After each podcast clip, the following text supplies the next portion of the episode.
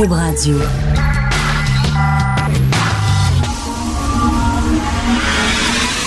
De 10 à 11. De 10 à 11. Richard Martineau. Politiquement incorrect. Cube Radio. OK, on va se parler franchement, là, euh, dans le blanc des yeux. Les cyclistes d'hiver, là. OK, vous faites ça rien pour nous faire chier. Non, non, mais vraiment, là, dis, OK, franchement, là. OK, c'est entre nous autres, là. Vous aimez pas ça, faire du vélo l'hiver, c'est pas vrai. Ça glisse, c'est dangereux, la slush, la glace. Vous faites ça rien pour faire un statement.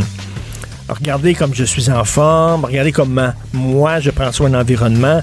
C'est ça le trip, là. C'est de montrer à quel point vous êtes bon, à quel point vous êtes meilleur que tout le monde, tellement plus en forme, tellement plus responsable. Vous faites ça pour nous faire suer. Il n'y a, pas de fun à faire du vélo l'hiver. C'est impossible. C'est des.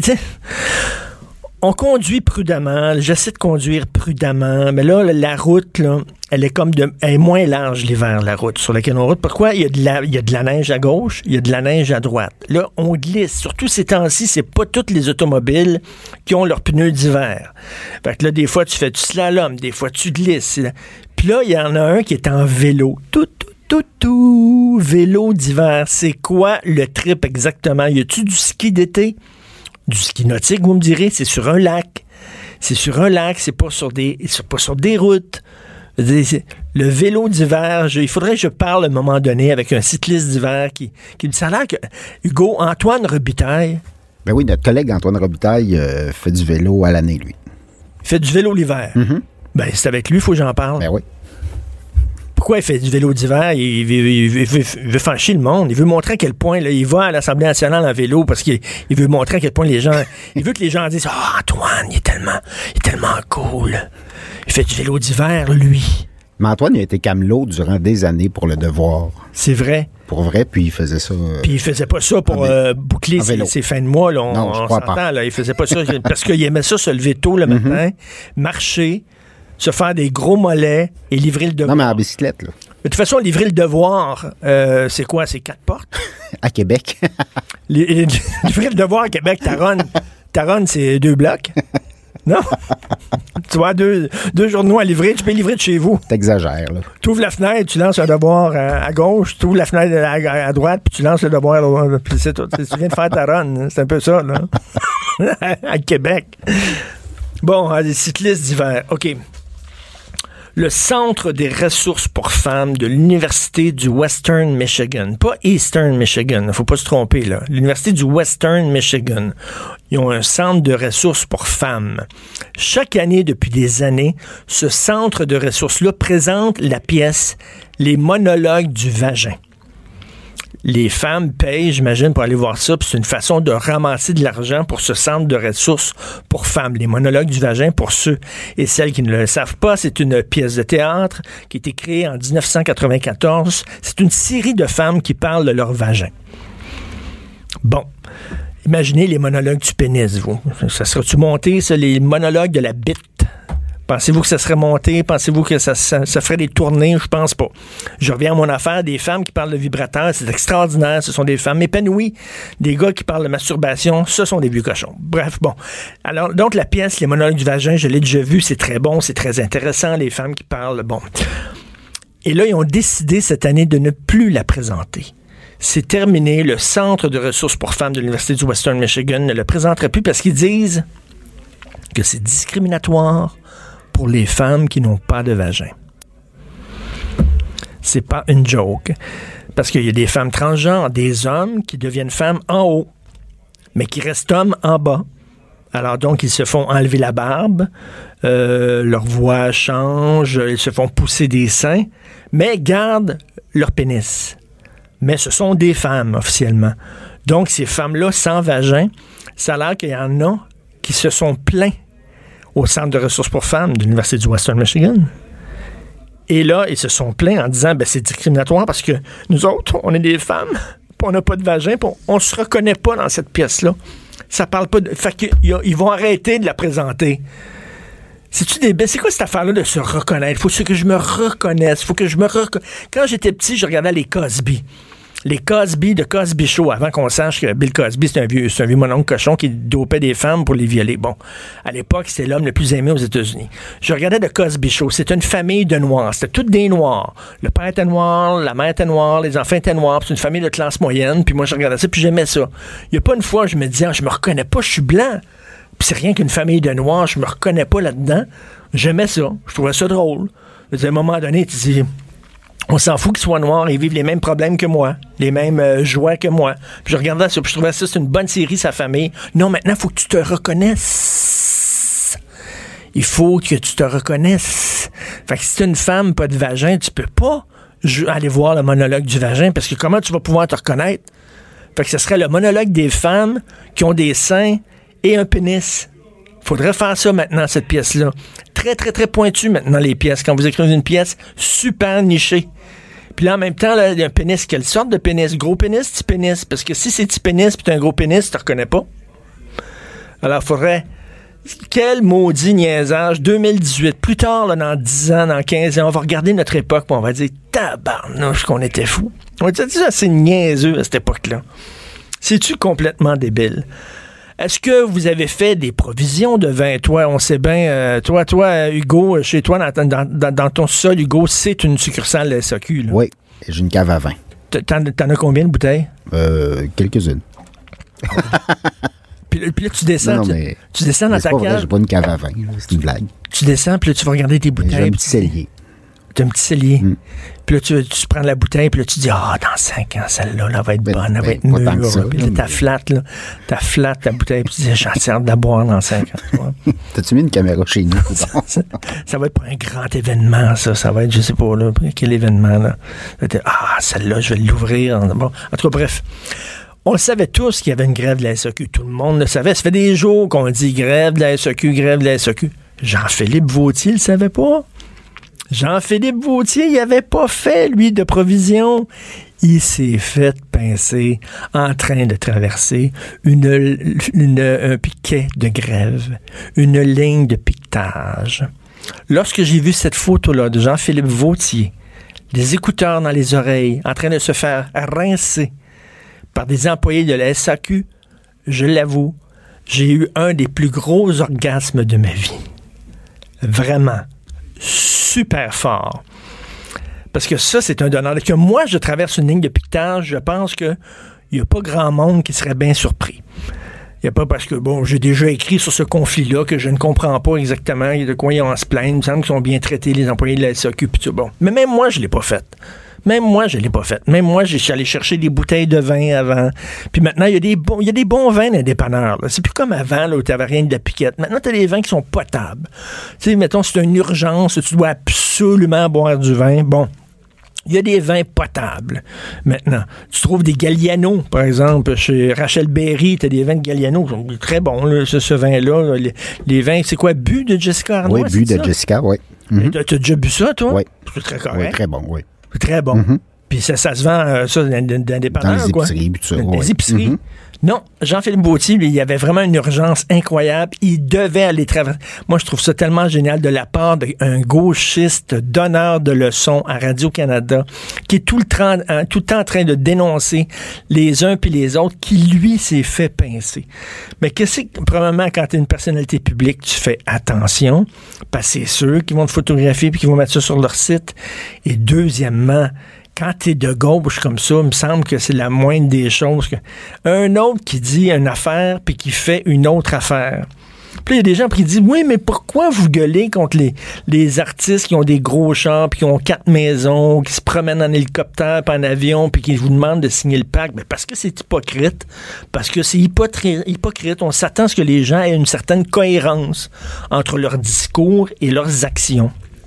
Alors lui, s'est fait pincer. Ça, ça euh, Benoît, tantôt, Benoît Trisac me dit que sa blonde l'a entendu, Jean-Philippe Vautier, dire qu'il y avait un souper chez une de ses amies qui était très malade.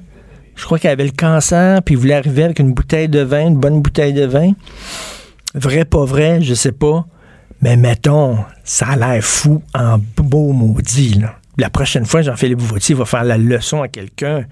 Vite, sortons cette photo-là. S'il vous plaît. C'est quand même quelque chose. Bombardier. François Legault qui dit qu'il est ouvert à mettre encore de l'argent dans Bombardier. Ça fait 4 milliards de dollars d'argent public qu'on met dans Bombardier. 4 milliards de dollars. Et là, on va encore mettre d'autres argent. Je comprends. On en parlait avec euh, Jonathan Trudeau la semaine passée. Jonathan a dit Qu'est-ce que tu veux qu'on fasse qu'on arrête de financer Bombardier, qu'on ferme la plug, qu'on ferme la shop, tous ces gens-là s'en vont au chômage, puis ça vient le finir. On est comme poignés. Puis ils savent Bombardier, ils savent, on a mis tellement d'argent dans Bombardier. Là, on est obligé d'en mettre d'autres. Mais ça, c'est good money over bad money. Vous connaissez cette expression-là? C'est 3 milliards, 4 milliards qui ont été perdus. On a financé la C-Series, puis Bombardier a donné pour rien, zéro. Ça n'a pas coûté une maudite scène à Airbus. On a financé le développement de la C-Series, et là, ils ont pris ça, puis ils ont donné ça à Airbus, et tous les profits s'en vont pas. Puis là, il faudrait leur donner encore d'autres argent, puis là, c'est pour des jets régionaux, des nouveaux jets régionaux les CRJ, c'est ça, quelque chose comme ça que ça s'appelle? Alors, oui, les CRJ. Il faudrait leur donner d'autres argent. Comment? OK, on va donner de l'argent à Bombardier, mais sous condition que vous dégommez Alain Bellemare, qui est un très, très, très mauvais administrateur. À un moment donné, on a le droit de donner nos conditions. On a le droit. Je veux dire, euh, on a besoin de votre argent, correct. On va vous passer cet argent-là. On va vous sortir du pétrin une autre fois. Encore une fois, mais vous allez faire du ménage dans votre comité de direction. Et c'est pas vrai qu'on va donner cet argent-là à Bombardier alors que c'est encore Alain Bellemare qui est à la tête de cette entreprise-là. Je pense que le gars, il est payé 14 millions par année. C'est plus que Carey Price. C'est 10 millions, Carey Price, Hugo, je pense. C'est ça, 10 millions. Le gars est payé 14 millions par année. Il, gère en, il gère en gnochon. Il gère en gnochon. Il y a tout le temps. C'est du BS de luxe. Alors, on est obligé encore de le, secourir. C'était assez particulier de voir François Legault qui avait du sticker, hein, donner de l'argent à Bombardier, ça n'a pas de bon sens. Puis là, que lui-même dit, ben oui, qu'est-ce que vous voulez? On n'a pas le choix, il faut leur donner du fric. C'est du BS de luxe, c'est vraiment hallucinant. L'art est dans la manière. C'est pas de la comédie. C'est politiquement incorrect avec Martineau. Alors, en lisant le Journal de Montréal l'autre jour, j'ai su que M. Robert Comeau, qui est historien, euh, ancien felkiste, euh, euh, s'apprête à publier ses mémoires. Son manuscrit est terminé et là, il se cherche un éditeur. Puis là, j'ai dit, quelle bonne idée, quelle bonne occasion pour parler avec M. Comeau, qui est historien de, tout et de rien, d'histoire, du mouvement souverainiste, du FLQ, etc. M. Comeau est avec nous autres. Bonjour, Robert. Bonjour. Bonjour. Est-ce qu'on enseigne? La crise d'octobre euh, dans les cours d'histoire? En secondaire 4, effectivement, ça va c'est la période 1840 à nos jours, donc on devrait en parler, mais ça prend pas une très grande place euh, dans les manuels actuellement. Ça doit être deux paragraphes, quoi. Surtout qu'actuellement, on est en train de polir là, la, la, nouvelle version du cours en secondaire 3. Alors ça, c'est une grosse question dans le devoir aujourd'hui. Ben oui, vous êtes historien, vous là. Ça a l'air qu'on n'a plus le droit de dire Amérindiens. Voyons donc, quand, on était petit, on disait des Indiens, puis on disait, ben non, ça c'est pas des Indiens, c'est des Amérindiens. Là, on dit Amérindiens. Qu'est-ce qu'il y a de discriminatoire dans le mot Amérindien? Qu'est-ce qui est si épouvantable? Ça a l'air qu'on veut gommer ce mot-là des nouveaux cours d'histoire. Qu'est-ce qu'il y a, là, ce mot-là? Ah, euh, c'est pas ça serait tout un débat là-dessus. C'est pas sauvage, c'est pas pour rouge, c'est amérindien. Ils veulent qu'on parle maintenant de Première Nation et non plus euh, ni autochtone ni amérindien, mais Première Nation. Ni autochtone. Ah, c'est sous les pressions euh, des groupes autochtones qui veulent ce terme-là. Et ont été d'ailleurs consultés pour faire le programme de secondaire 3. Et le manuel de secondaire 3, un des manuels de secondaire 3 a été on a demandé une centaine de modifications euh, suite à ces consultations-là des, Amérindiens. Mais c'est pas pour ça qu'aujourd'hui, je non, non, non, non, parler, là. non, non, non, non, pas mais je trouve ça vraiment bizarre. Mais donc, bon, alors, l'FLQ, euh, la crise d'octobre, on doit très, très peu en parler dans les cours d'histoire. Est-ce que vous étiez, là, c'est la grosse question existentielle, étiez-vous des terroristes? Oui. J'ai été membre du FLQ là, du printemps pendant huit mois, du printemps 70 jusqu'à la fin de la crise d'octobre en décembre. Alors c'est de ça dont je vais parler dans le livre. Mais vous étiez un terroriste. Ben, j'étais un membre du FLQ qui, euh, à ce moment-là, la grande question, c'était qu'on avait emprisonné 25 Québécois qui étaient en prison. Puis l'objectif à court terme, c'était de faire sortir ces 25-là.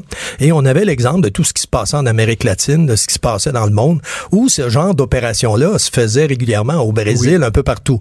Donc, il y avait tout un contexte international qui était là. Il y avait un contexte de lutter contre la colonisation, là, un peu partout. Exactement. On se voyait comme une colonie à l'époque et puis on, on pensait que ce moyen-là serait efficace. En, en Afrique, on prenait les armes. En Amérique du Sud, on prenait les armes. Euh, euh, en Irlande, on prenait les armes pour se Il y avait les justement. Palestiniens, les Irlandais. C'était Vous étiez là-dedans, mais là, maintenant, là, avec le recul, est-ce que vous vous dites, il n'y a aucune cause, aussi juste soit-elle, qui justifie l'utilisation de la violence?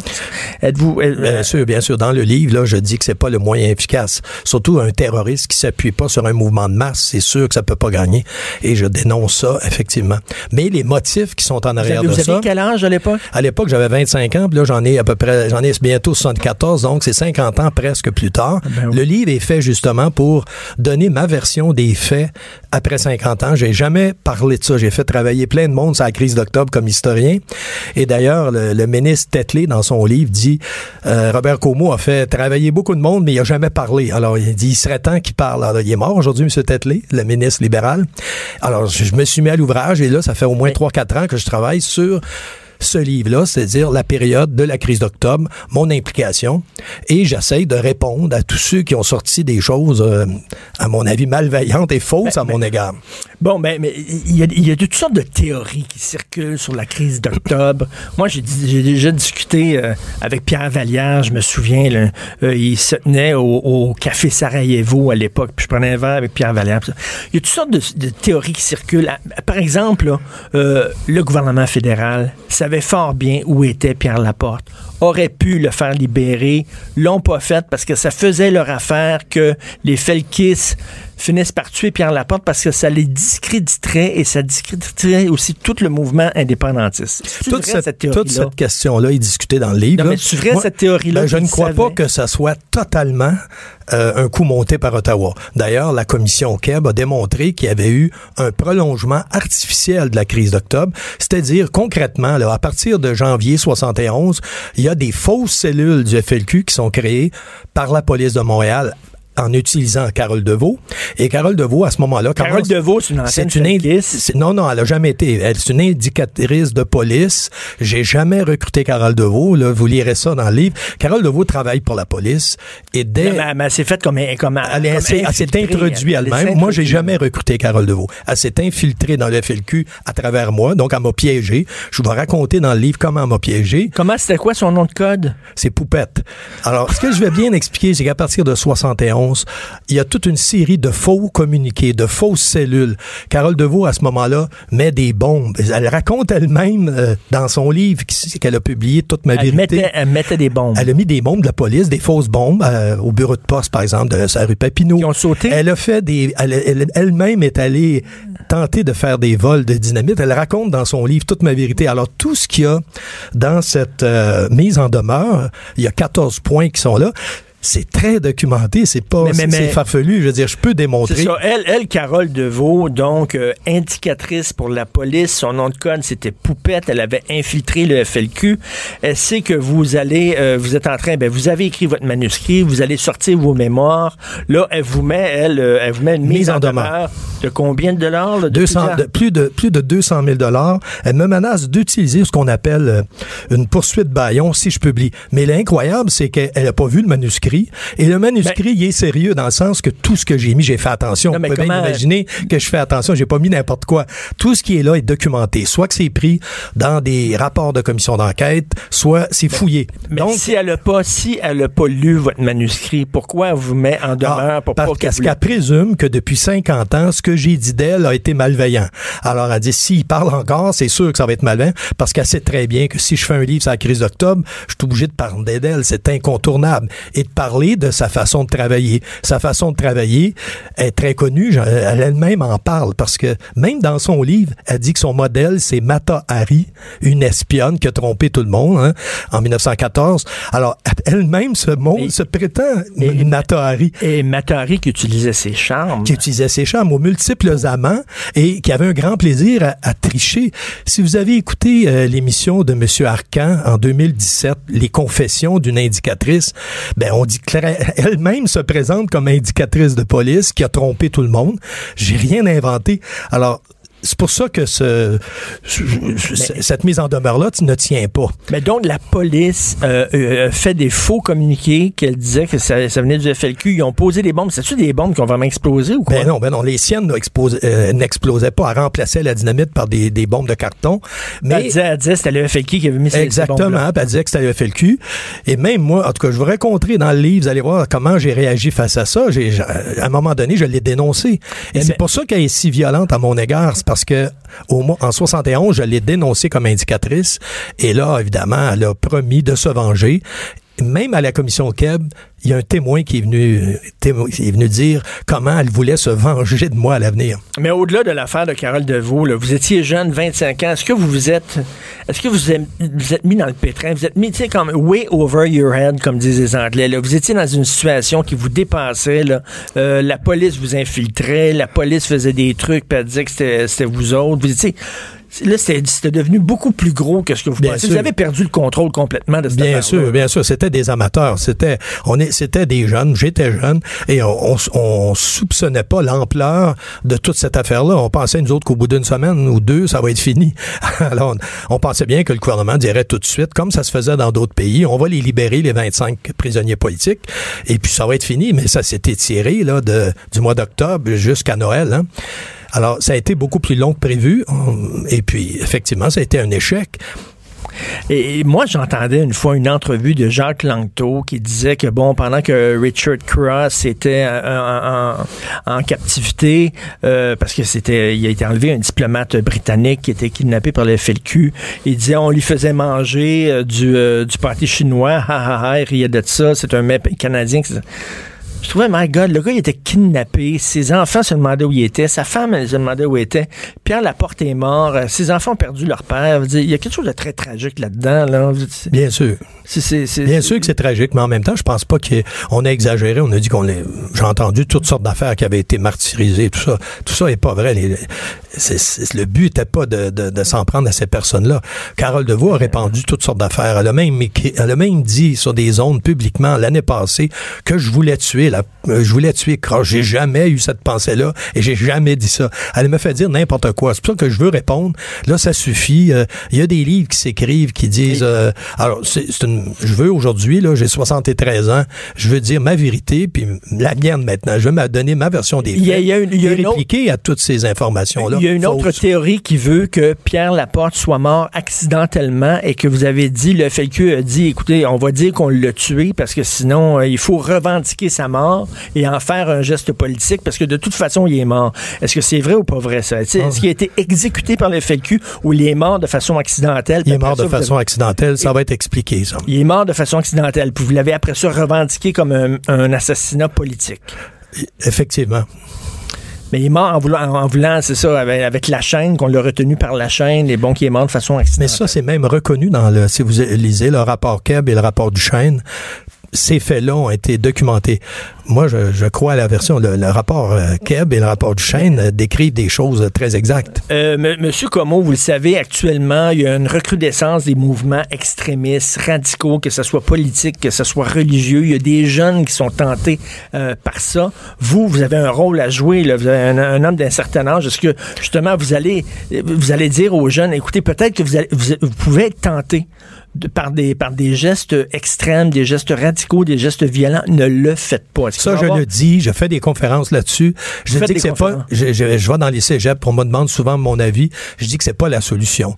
Euh, là-dessus, j'ai changé. Écoutez, j'avais 25 ans. Aujourd'hui, je vois bien ce qui s'est passé. Puis les conditions ont complètement changé là dans le monde. Là, aujourd'hui, on assiste à des, des mouvements de droite. C'était pas ça à l'époque. Euh, À l'époque, c'était beaucoup indépendance et socialisme qui était Aujourd'hui, on voit bien que c'est pas, c'est plus à l'ordre du jour. Et ça. de devoir Mais les principes sont toujours là. Je suis toujours indépendantiste et je travaille toujours pour une société plus démocratique, plus juste, avec l'équité fiscale, l'équité- sociale. Mais aujourd'hui, c'est, mais la solution terroriste n'en est pas une. Ça, Et, et- c'est et quand clair. vous voyez, je le et- dis. et quand vous voyez la déconfiture du mouvement souverainiste, que ce soit par Oh, au attention. Bloc, au PQ. Attention, là. le mot des confitures, il faut pas oublier que si Québec solidaire s'est dit souverainiste, c'est qu'elle très bien que dans ces comtés-là, puis dans la population, il y avait un mouvement. Alors, ils ont été obligés, Québec solidaire, de se dire, de se prétendre indépendantiste, puis ils l'ont dit clairement pendant la campagne électorale. C'est parce qu'il y avait une base qui poussait vers l'indépendance. Et puis l'autre erreur du PQ, c'est de plus défendre l'indépendance. Alors là, c'est sûr que toute la place, ils l'ont prise. Et le PQ, à mon avis, en, en laissant tomber l'indépendance à cette élection-là, ben, ça a permis à ses électeurs d'aller soit à droite à CAC ou soit à gauche avec Québec solidaire. C'était une erreur, à mon avis, puis il faut revenir à mettre de l'avant l'indépendance. Et là, ce que vous dites sur votre livre sur le FLQ, ça va être la vérité avec un grand Ben, V. Parce que je pense plusieurs que livres tout ce qui va être dedans va être documenté. Les gens vont pouvoir aller vérifier ce que je dis. Écoutez, depuis 5 ans, j'ai à peu près tout lu. Il y a eu 22 romans à la crise d'octobre. Il y a eu des commissions d'enquête et il y a, à mon sujet, il y a plus que 1500 articles de journaux. Tout a été consulté et fouillé. Je l'ai fait lire par des personnes compétentes. Écoutez, ce livre va apprendre des choses? oui, vous allez apprendre pas mal de choses.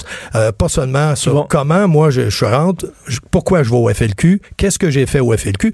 En fait, j'ai j'ai rédigé quatre communiqués en- au mois d'octobre-novembre. Qu'est-ce que j'ai fait? Et là, j'explique comment, après ça, le faux FLQ, les fausses cellules ont commencé en 71, parce que le FLQ a été démembré à toute fin pratique euh, à partir de janvier 71. Les gens étaient soit en exil, soit en prison. Et j'explique même pourquoi j'ai pas été arrêté. Ce qui est, parce qu'il y a un type qui s'appelle Louis Hamelin qui a fait un livre qui Ben dit, oui. qui dit Ben oui. si Como n'avait pas eu de procès, c'est qu'il doit être dans la police.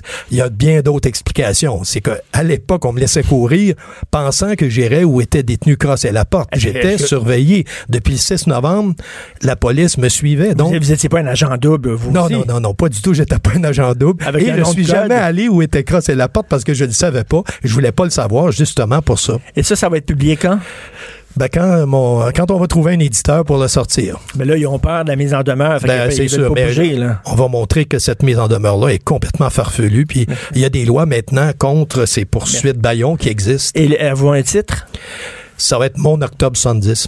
Merci beaucoup, M. Robert Como, historien. Merci, Merci. M. Martineau. Pour nous rejoindre en studio, Studio à commercial cube.radio. Appelez ou textez 187 Cube Radio. 1877 827 2346. Politiquement incorrect. Alors, comme tous les lundis, on parle avec euh, Jérôme Blanchet-Gravel qui est au bout du fil. Salut, Jérôme. Salut Richard. Quel, quel âge t'as déjà, Jérôme? 28, bientôt 29. 28, OK. Le FLQ pour toi, là, c'est, quand, quand je dis ça, là, ça, ça, ça résonne quoi? Ça sonne quelle cloche dans ta tête? Ah, j'ai pas beaucoup de sympathie, honnêtement, pour les gens du FLQ. Puis je t'avouerais que, bon, j'ai écouté l'entrevue avec M. Como. Euh, je pense que c'est un, type de bonne foi, mais j'ai un peu de misère, moi, avec les, les repentis comme ça. là. Mm. Euh, pour moi, le FLQ, c'est un mouvement, euh, c'est, un- c'est une organisation, ben, c'est ça, il l'a dit lui-même, le terroriste, révolutionnaire. euh, moi, moi, évidemment, j'ai une fibre nationaliste, mais ça me parle, mais pas du tout, ce genre de mouvement. Ça me fait penser, écoute, au Front de libération nationale en Algérie. Là, je trouve qu'on était vraiment là, à côté de la plaque. Là. Il y a de la misère aussi à dire que c'est un mouvement terroriste. J'ai essayé de faire dire, mais oui, vous étiez dans un mouvement pas terroriste. Ils n'aiment pas ça, hein, ce, ce mot-là. Non, ben écoute, mais, mais c'est vraiment ça. Puis euh, au Québec, euh, évidemment, c'était le contexte historique. Là, puis il y avait le, euh, c'est la Palestine, c'est l'Algérie, c'est les mouvements de décolonisation. Mais les Québécois pensent pas qu'on pouvait se comparer à des gens, euh, je veux dire, aux Algériens, aux Palestiniens. Évidemment, le Québec, euh, on, on voudrait qu'il y ait davantage d'autonomie sur le plan culturel, tout ça. Mais de là à tomber, à sombrer dans ces mouvements révolutionnaires, euh, très, très dogmatiques, euh, moi, ça me parle pas. Ben non, et et l'excuse de l'âge, t'en penses quoi? Oui, mais on avait 25 ans, on était jeunes, c'était l'époque. Reste que quand même, il y a eu des morts. Et pas seulement Pierre Laporte, là. Il y a des bombes qui ont sauté, il y a eu d'autres morts aussi, pas seulement Pierre Laporte. Il y a eu euh, Richard Cross qui a été enlevé. Euh, sa famille était morte d'inquiétude. Imagine-toi, t'étais jeune, ton père se fait kidnapper. Euh, c'était pas une période rose. Non, non, c'est pour ça que je comprends pourquoi tu me parlais de mon âge. Non, ça excuse rien. Je veux dire, c'est sûr que le, jugement se développe apparemment avec l'âge, mais en même temps, écoute, c'est plus qu'un manque de jugement, c'est une faute grave, et c'est surtout euh, pour le mouvement indépendantiste, ça lui a beaucoup, beaucoup nuit, on le sait, parce que les gens ont eu peur des indépendantistes, on les a associés à ça, on, on parle souvent d'amalgame aujourd'hui, ben il y en a eu pas à peu près de l'amalgame entre les gens du FLQ et les indépendantistes. Ben écoute, c'était c'était c'était un cadeau pour les fédéralistes. Tu leur donnais un cadeau. Je comprends pas que ces gens-là, 25 ans, t'as pas 18 ans. Quand tu as 25 ans, il me semble t'as plus de plus de tête puis de jugement que quand tu as 18 ans. Je comprends pas qu'ils donnaient un cadeau fédéraliste qui pouvait dire ben regardez, c'est ça les souverainistes, c'est ça là, c'est des bandits, c'est des terroristes, font sauter des bombes, font des vols de banque pour financer leurs opérations. Voyons donc. Non, ça nous a beaucoup dû. Puis honnêtement, moi, si j'avais été, euh, j'avais participé au FLQ, euh, Richard, je pense que je serais resté à Cuba. je pense que j'aurais honte. Euh, et puis écoute, j'ai quand même beaucoup de respect pour Monsieur Jacques Lanto, tout ça, qui est quand même un éditeur important, puis mm. qui a publié des choses importantes. Mais j'ai de la misère avec ça. Moi, j'ai de la misère avec ces repentis-là. Que ce soit aussi les repentis hein, ex-terroristes islamistes qui viennent faire des conférences aussi, puis ils nous disent, ben là, moi, je, suis rendu du côté de la paix. Euh, j'ai compris ce que c'était. Excuse-moi, si tu as participé au djihad avec l'État islamique, euh, j'ai bien de la misère avec ça. Ben oui. Il, y a, il y a deux, il y a deux, il y a une confrontation qui est vieille comme le monde entre Jean-Paul Sartre et Albert Camus. Sartre disait, euh, oui, il y a des causes qui justifient la violence. Camus disait, oh, aucune, aucune cause, aussi noble soit-elle, ne justifie la mort d'un homme. Mais moi, je suis très Camus. Oui, moi aussi. Puis euh, aussi, hein, c'est la chanson de Brassens, à mourir pour des idées. Oui, mais de mort lente, hein, c'est ça, très très lente. Je pense que c'est ça les, paroles de la, chanson. Moi, je suis, je suis de ce côté-là. Euh, la politique, c'est important. Toi aussi, on en mange de la politique, on aime ça. On a des idées fortes, on les défend, mm. euh, on a des valeurs. Mais écoute, on peut-tu profiter de la vie? Puis si tu trouves ça trop lourd, l'atmosphère, tu peux toujours retourner chez vous, te mettre une petite musique latine, puis ça va aller là. Écoute, il est historien Robert Como. En début d'entrevue, il nous parlait dans les livres d'histoire. Tu n'as plus le droit maintenant le mot amérindien. Ça a l'air que c'est dérogatoire et discriminatoire, les Indiens d'Amérique. On le sait que, bon, Christophe Colomb s'était trompé. Il pensait qu'il était en Inde. Fait que quand il a vu des, quand il a vu des gens ici, il les appelait les, les Indiens d'Amérique. Mais écoute, ben mais vraiment, là, c'est de l'enculage de moi. Je suis désolé, non? Ben oui, ben, mais ce qui est drôle aussi, c'est que, je sais pas si tu as vu la, justification, c'est qu'on dit que le, dernier manuel d'histoire euh, contenait des stéréotypes, des clichés, mais moi je trouve qu'il en rajoute. C'est-à-dire que là, on, verse dans le mythe du bon sauvage, là, euh, il y avait les méchants, évidemment, les méchants français, les méchants britanniques ensuite, et les populations euh, amérindiennes. Moi, je les appelle encore amérindiennes. Je refuse de, de me plier à, à hmm. cette histoire politiquement correcte. D'ailleurs, même les autochtones, c'est la définition, là, j'ai regardé tantôt, c'est qui est issu du sol même où il habite, ben, donc dont les ancêtres ont vécu dans son dans ce pays. Donc les ben, autochtones, il y en a partout là. Comprends-tu que les Français de souche sont des autochtones, donc c'est même pas, ça ajoute même pas de précision au terme comme tel. Ça, ça sert à rien là. C'est complètement fou. on a enlevé aussi une image dans les livres d'histoire où tu voyais un Amérindien qui euh, se préparait à faire la guerre. Ben, je m'excuse, mais ça existe. Il y a eu des guerres amérindiennes, il y a eu des guerres de tribus autochtones. D'ailleurs, entre tribus, euh, il se faisait la guerre. Il y avait des prisonniers de guerre aussi. Comment ça se fait? Il faudrait seulement montrer, seulement montrer les mauvais côtés de la culture blanche et seulement montrer les bons côtés des autres cultures. Je ne comprends pas ça. On est dans le mythe du bon sauvage tout le temps, c'est toujours ça.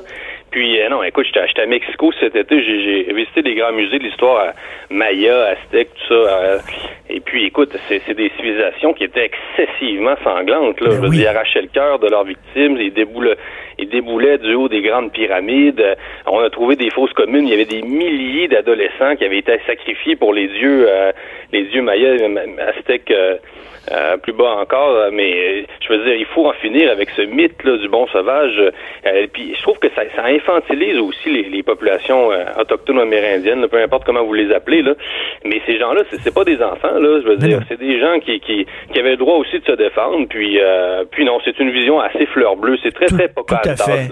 Écoute, tu veux me parler d'une histoire hallucinante. Tu m'écrivais ça, tu m'écrivais ça hier, puis moi, je l'ai pas vu passer, cette histoire-là. Un blanc qui se faisait passer par un noir. C'est quoi cette affaire-là? Ben oui, écoute, c'est une euh, des controverses de l'heure au Royaume-Uni. Ça fait à peu près deux, trois semaines qu'on débat ça. C'est un type qui s'appelle Anthony Ekundayo Lennon. C'est un metteur en scène d'origine irlandaise, donc blanc. qui, euh, qui a obtenu une subvention de 100 000 livres de la part du Conseil euh, des arts du Royaume-Uni, mais une somme qui est destinée aux artistes issus des minorités ethniques. Et donc, on l'accuse d'être un imposteur racial OK. qui se serait fait passer pour noir pour obtenir cette somme-là. Mais le hic, c'est que M. Ekundayo Lennon, lui, prétend qu'il est noir dans sa tête. Et donc, il dit... Oui, oui, oui, écoute, je vais te citer, Richard. il Attends, dit- y est-tu blanc, blanc, blanc de, de, de face, là? Blanc, blanc, blanc. Ben écoute, il a adopté un look un petit peu euh, à l'africaine. là. Oui. Ben, je sais pas ce que ça veut dire un look à l'africaine, mais euh, pa- apparemment qu'il portait des vêtements de type des fois traditionnel Oui. africain. Et là, il a déclaré à la presse, bien que je sois blanc, que j'ai des parents blancs, j'ai traversé les luttes d'un homme noir, d'un acteur noir, et il dit aussi tout le monde sur la planète est africain. C'est à vous de décider si Ah, come on. vous l'acceptez. Ah, come on! Après les transgenres, les transraces, là, je, je- je me sens... ben, Exactement. Écoute, et là, je vais te relancer sur des, des- des citations de, de grands philosophes. Simone de Beauvoir, Richard disait On ne naît pas femme, on le Ben devient. oui. Et lui, Anthony Kundayo Lennon propose On ne naît pas noir, on le devient. Ben écoute, là, c'est complètement ridicule. là. Alors lui se sent noir, il peut se sentir femme, il peut se sentir jeune. C'est-à-dire maintenant tout ce qui est âge, tout ce qui est sexe, tout ce qui est race, ce ne sont que des constructions de l'esprit. Oui, on tout. est vraiment dans, dans l'âge du trans-tout. Euh, c'est trans-tout, puis c'est drôle parce que l'appropriation culturelle, hein, on dit que c'est scandaleux, mais là, on est quand même dans Ben oui. un genre d'appropriation raciale. là. C'est un peu ça la logique. Là. Euh, donc, c'est la controverse de l'heure. Ça fait, je te dis, ça fait deux, trois semaines, et là, il y, a- il y a ses soutiens. Il y a des gens qui disent non, non, Anthony euh, Lennon, Kundayo Lennon, c'est un gars qui est correct. Il, dans sa tête, il est vraiment noir. Donc, il y a des lettres ouvertes qui sont publiées pour euh, le défendre puis dire oui, euh, Monsieur Kundayo, il a des méchants ancêtres blancs, mais il a fait ses preuves en matière de repentance coloniale. Il peut parler au nom des opprimés. Euh, il se sent noir, c'est ça, dans sa tête. Et puis, ça serait, ça suffirait à justifier la somme de 100 000 livres que- qu'il a obtenu. Ben voyons Écoute, donc. Ben, Ben oui, c'est. si tu peux donner ça à un blanc d'abord, pourquoi? Je, je, je comprends pas. C'est complètement ridicule. Donc toi, finalement, t'es une vieille, t'es peut-être une vieille lesbienne noire ou chinoise dans ton corps. Peut-être tu te sens comme ça, là, Jérôme? Honnêtement, moi, pas trop, là. Je le dis bien franchement. Mais il y a vraiment un concept, les universitaires hein, qui nous sortent toutes sortes de...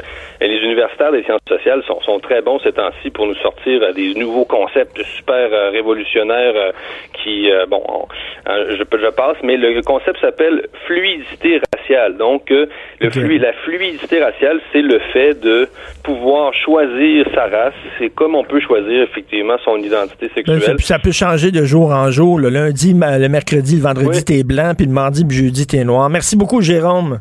Merci. Salut Richard. Jérôme Blanchet-Gravel. Tous les jours, il y a des histoires débiles de rectitude politique comme ça. Vous écoutez Politiquement Incorrect. Politiquement incorrect. Joignez-vous à la discussion.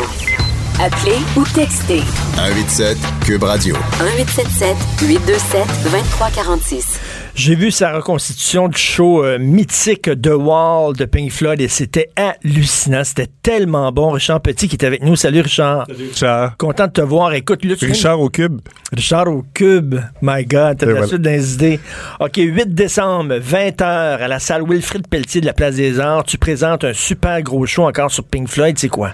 C'est en fait, euh, à travers les années, ben, on est- comme tu comme as mentionné, j'ai j'ai monté The Wall euh, et on a réalisé qu'on était en train de se développer une expertise majeure à faire Ben du oui. Pink Floyd, en, qui partait déjà au départ du casting des voix qu'on avait faites avec Sébastien Lacombe puis Sylvain Auclair, puis évidemment avec mon partenaire Michel Bruno qui a euh, comme complètement incarné euh, le style guitaristique de, de David Gilmour. Et euh, à la suggestion de Live Nation à Cleveland, ils ont dit vous devriez faire un best-of. Puis euh, vous allez, selon selon eux, vous allez vous vous placer déjà comme étant les meilleurs au monde à le faire. C'est avec euh, ouvrez votre offre. Meilleur, meilleur que Australia. Ah oui, Floyd, ils ont dit, regarde, nous autres, on produit les Australians, les Brett Floyd. Euh, le lendemain de notre show à Cleveland, euh, Live Nation International a tweeté ceci. There's a new sheriff in town, the Wall Live Extravaganza is the best Floyd act in the world at the All moment. right. C'est avec là, nous autres, on a fait, bon, mais écoute, on a pris la balle au, blond, au bon, on a monté le show Space, The Best of Pink Floyd Show, qu'on a, où on a fait pour la première fois à la Place des Arts le 2 décembre euh, de l'an dernier. Euh, show qu'on a reproduit une couple de fois, on l'a fait à Québec, on l'a fait en festival, en ouverture des, des, des Montgolfières de Gatineau. Puis euh, Michel et moi, on, euh, mon partenaire Michel Bruno, on, on s'est dit, on veut on veut placer la barre tout le temps un petit peu plus haut au niveau de la mise en scène, au niveau de l'offre, puis ouvrir justement notre catalogue d'offres sur la musique de Pink Floyd, puis on dit hey, on fait le même show mais cette fois-là avec un orchestre symphonique. OK, c'est orchestre symphonique. Avec hein. un là ouais, il y a le band et il y a euh, 30 40 musiciens de l'orchestre symphonique de Trois-Rivières qui qui vient. C'est que là c'était l'écriture le, le, le défi là-dedans, c'était euh, parce que ben écoute, on va appeler un chat un chat, il y a c'est pas tous les euh, événements symphoniques qui se blendent bien Non. à la musique euh, rock. C'est qu'on le voit souvent les concerts rock symphoniques, il y a des affaires qui sont bonnes, il y a des affaires qui sont moins bons Je peux-tu dire, et y a eu j'ai vu l'opéra. on était assis pas loin. J'ai vu ensemble. l'opéra Ouais. de Walt, c'était insupportable. C'était insupportable. C'était euh, c'était très c'était très pas comestible. Écoute, tu, tu reconnaissais pas les tunes. Je suis désolé, je suis niaiseux. Moi, là, là je veux Ben- voir je veux reconnaître les tunes. À un moment donné, j'ai dit, qu'est-ce qu'il qu'est-ce chante exactement? Elle dit, Ben, il chante fait- Comfortably Numb. Je reconnaissais pas. Ben en fait, c'est que c'est que quand tu t'attaques à un chef-d'œuvre, le chef-d'œuvre c'était le tu sais c'est un triangle, c'est le texte, l'histoire, euh, les paroles, la musique. Euh, là, ils ont enlevé une roue du carrosse. Ben, tu peux pas Non, non, enlever mais- la roue du non, carrosse mais m'excuse, garder, mais quel- ça un chef-d'œuvre. Mais quelle, quelle prétention de dire, on va, on va enlever la musique de Pink Floyd, puis on va mettre notre musique à nous. Mais quelle prétention! Ben, en fait, je, pense que ça a été une, euh, ça a été un exercice imposé de la part de Roger Waters. Oui. Il n'a pas permis euh, que la musique soit utilisée. Alors, il a fallu que pour que l'exercice se fasse, qui compose.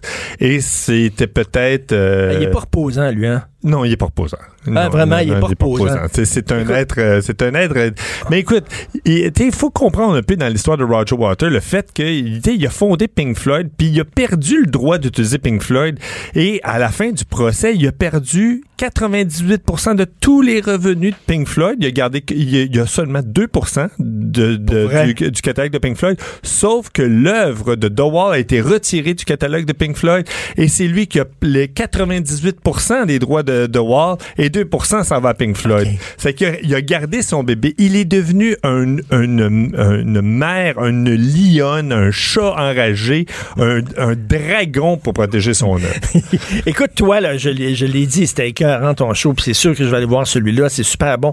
T'es-tu quand même un petit peu frustré en disant, ben là, je fais, je fais, je suis comme leader d'un groupe hommage, mais j'aimerais ça monter mes shows à moi, avec mes tunes à moi, puis tout ça, puis ça. T'es-tu Ben, fru un peu, là? Pas du tout, parce que euh, en fait, euh, en fait, ce que je fais en ce moment, il, il- il- il est pas différent de ce que Kent Nagano fait et euh, les orchestres symphoniques à travers le monde font.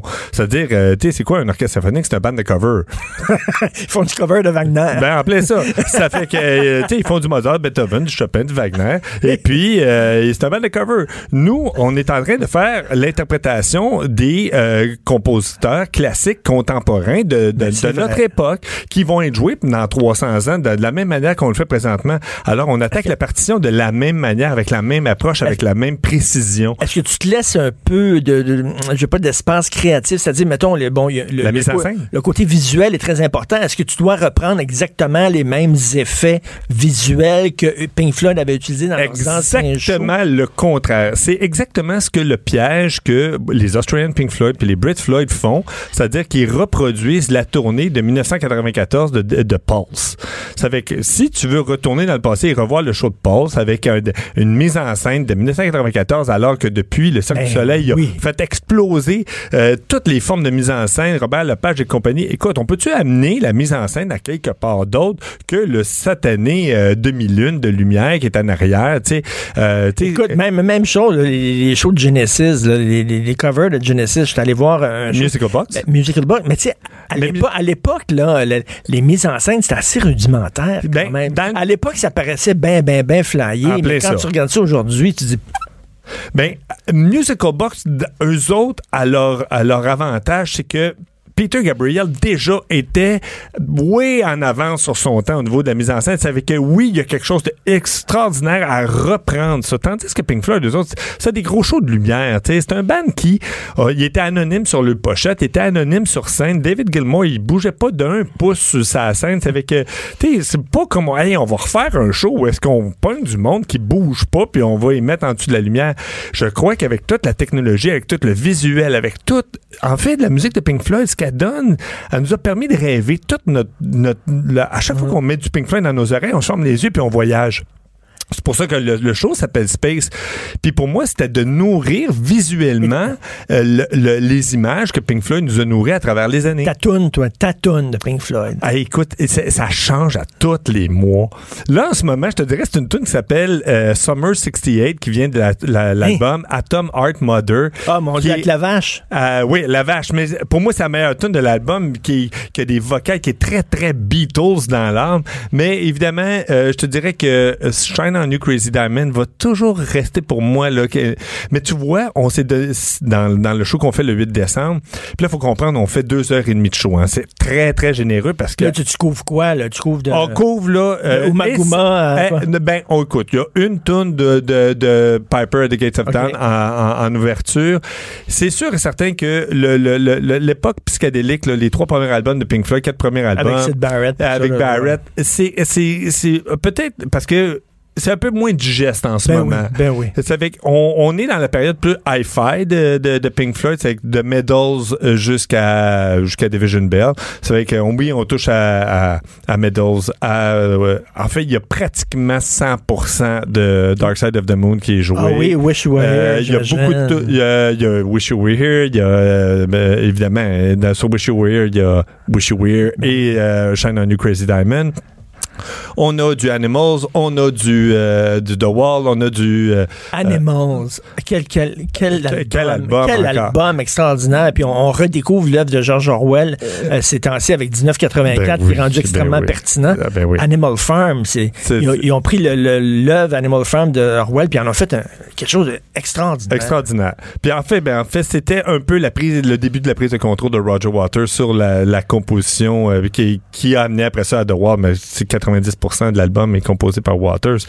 Mais c'est ça, c'est avec là, on, on, là, on a, on a monté pour la première fois, on l'a fait, et avec Erika Symphonique, on fait Echoes au complet. C'est avec là, là, les purs Echoes qui est sur Medals, qui est 22 minutes de musique. et, toi, tu te promènes un peu partout euh, à travers le monde avec ben là, écoute, on fait, on part en, en janvier, on fait 27 shows euh, aux États-Unis en janvier-février. Après ça, au mois d'avril, on s'en va en Angleterre, on fait 12 shows en Angleterre. Après ça, l'été prochain, on est en train de finir de négocier les dates pour l'Allemagne. Et puis après ça, ça va bien, ça t'a permis de t'acheter un beau gros bateau? Ben c'est pas c'est pas Pink Floyd, c'est pas les Pink Floyd qui a payé non, le bateau? C'est mes bons placements d'immobilier euh, que j'ai fait à travers les années. Parce que parce que j'ai vite compris moi au début 2000 que peu importe la carrière que je faisais en musique comme auteur-compositeur, c'est euh, euh, c'est pas c'est pas un métier qui est payant au Québec. Fait que t'as un, côté, un côté business, toi? Ben je pense que j'ai un côté très entrepreneur parce que déjà pour être pigiste euh, en chanson, faut que tu aies un peu cette vocation-là. Puis étant donné que je travaillais comme chanteur, comme réalisateur, comme concepteur, j'ai travaillé, euh, j'ai mis, euh, j'ai travaillé sur tellement de plateformes à travers les années que le, ma compagnie de production qui fait maintenant ça, je mets un peu tous mes talents, mes talents de, de concepteur de spectacle, de metteur en scène, de musicien, euh, tout se met en place dans, dans nos spectacles concepts de Pink Floyd. Et c'est euh, puis, puis c'est là que je m'éclate parce que je fais la musique de mon adolescence. Je suis entouré d'extraordinaires interprètes. Écoute là, d'extraordinaires interprètes. Vraiment, The Wall, c'était tellement bon la musique, le guitariste. Ben, mais c'est Michel Bruno, mon partner. hallucinant. Puis euh, puis, là, bon, mais écoute, euh, il s'est joint à notre équipe Charles Papazov, qui est le saxophoniste. Ben oui. C'est lui qui a fait tous les arrangements symphoniques. Dina Gilbert qui dirige l'orchestre, qui est, qui, qui, est probablement. On va voir ça, c'est samedi 8 décembre. Les billets sont en vente à la salle Wilfrid Petit, Place des Arts. Puis tu viens à notre podcast, tu viens oui, souper, absolument, chez nous. Absolument, j'ai tellement hâte de Parce le faire. Parce que tu as, un catamaran hallucinant. Oui. un catamaran. Un catamaran. un lagoon 40, 40, pieds. Qui est à Nassau. Oui. Actuellement. Écoute, il faut que J'ai plongé, j'ai plongé dans le monde monde de la voile. Euh, c'est quelque chose qui... Je m'étais attaché au monde de la voile, aux images quand j'étais malade, et en me disant, je vais le faire, je vais le faire, je vais le faire.